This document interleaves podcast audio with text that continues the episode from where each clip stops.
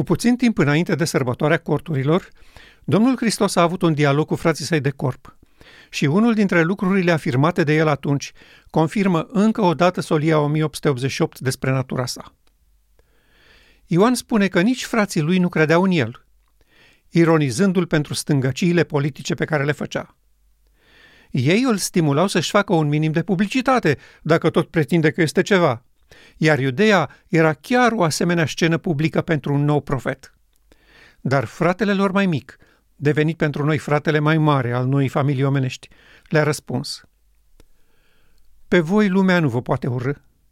Pe mine mă urăște, pentru că mărturisesc despre ea că lucrurile ei sunt rele." Ce legătură are aceasta cu ceea ce spuneau ei? De ce să-l urască pe el lumea mai mult decât pe ceilalți? Dacă misiunea sa a fost să descopere lumii pe Tatăl, în ce fel a mărturisit el că lucrările lumii sunt rele? Limbajul său nu descoperă o atitudine agresivă față de lume și lucrările ei, care să justifice o asemenea afirmație. Astăzi, mulți jurnaliști, analiști politici sau membri marcanți ai clerului au un discurs mult mai virulent la adresa lumii și a lucrărilor ei. Dar lumea nu-i urăște. Din contră, sunt apreciați, căutați și mai ales foarte bine plătiți. Și totuși Domnul Hristos a mărturisit de plin că lucrările lumii sunt rele, iar această mărturisire era atât prin cuvânt, cât mai ales prin natura sa.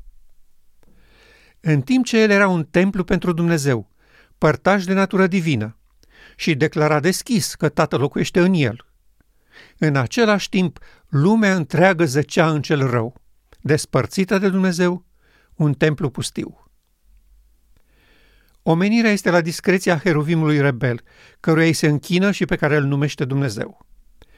Aceasta este starea de fapt a lumii și întreg modul de operare al ei se bazează pe această independență fundamentală de Dumnezeu. Lucrările lumii, oricât de corecte politic, oricât de atrăgătoare sau eficiente ar părea ele, suferă de o maladie fatală. Sunt rupte de viața lui Dumnezeu, izvorăsc din egoismul inimii firești și slujesc intereselor stăpânitorului acestui veac. Nu este deci de mirare ura devastatoare pe care o poate stârni apariția în mijlocul acestei lumi a unui membru al omenirii care nu se supune acestei reguli de bază. Un om părtaș de natură divină, în mijlocul unei lumi despărțită de natura divină, este cel mai mare pericol la adresa existenței ei. Timp de patru mii de ani, Satana a stat relativ liniștit, deși îl mai tulbura uneori afirmația din Eden despre o sămânță a femeii care îi va face probleme serioase în viitor. Acest gând incomod l-a făcut să urmărească atent dezvoltarea poporului ales, intervenind cu viclenie, uneori violent, asupra psihicului colectiv, reușind să târască pe fruntașii lor, crema cremelor, cei mai buni dintre cei buni, în cele mai scârboase și bizare moduri de viață. Satana înțelesese foarte bine cuvintele lui Moise, că sămânța chiar va fi a femeii, că Salvatorul va fi ridicat dintre frații tăi, un membru al familiei omenești care va strica ordinea firească a lucrurilor. El nu se temea de Dumnezeu, de Duhul Sfânt sau de vreun alt locuitor al cerului, că s-ar putea să-i strice lucrările în această lume. Aceștia erau acolo de patru mii de ani și nu reprezentaseră o amenințare majoră pentru pământeni. Iar el participa la întâlnirile universale ca administrator al pământului, probabil lăudându-se cu lumea lui despărțită de Dumnezeu, care, nu-i așa, se descurcă bine mersi și fără legea divină. Nu își dădea bine seama ce și cum va fi, dar era un lucru cert că poporul ales va produce surprize neplăcute. Ne putem imagina ce uimit a fost să vadă cum, sub ochii lui, se reface în omenire exact lucrul împotriva căruia luptase cu așa succes în cer, scopul lui Dumnezeu din veacuri veșnice. Pruncul din Betleem nu era după ordinea firească a lucrurilor. În el locuia deplin Dumnezeu, era părtaș de natură divină, avea legea scrisă în adâncul inimii, avea caracterul Tatălui. Acesta era un eveniment capital și distrugător pentru ordinea lumii lui. Breșa a fost refăcută în al doilea Adam. Omenirea era conectată din nou la izvorul vieții și avea ocazia, prin el, să cunoască realitatea ordinii divine și adevărul despre Tatăl.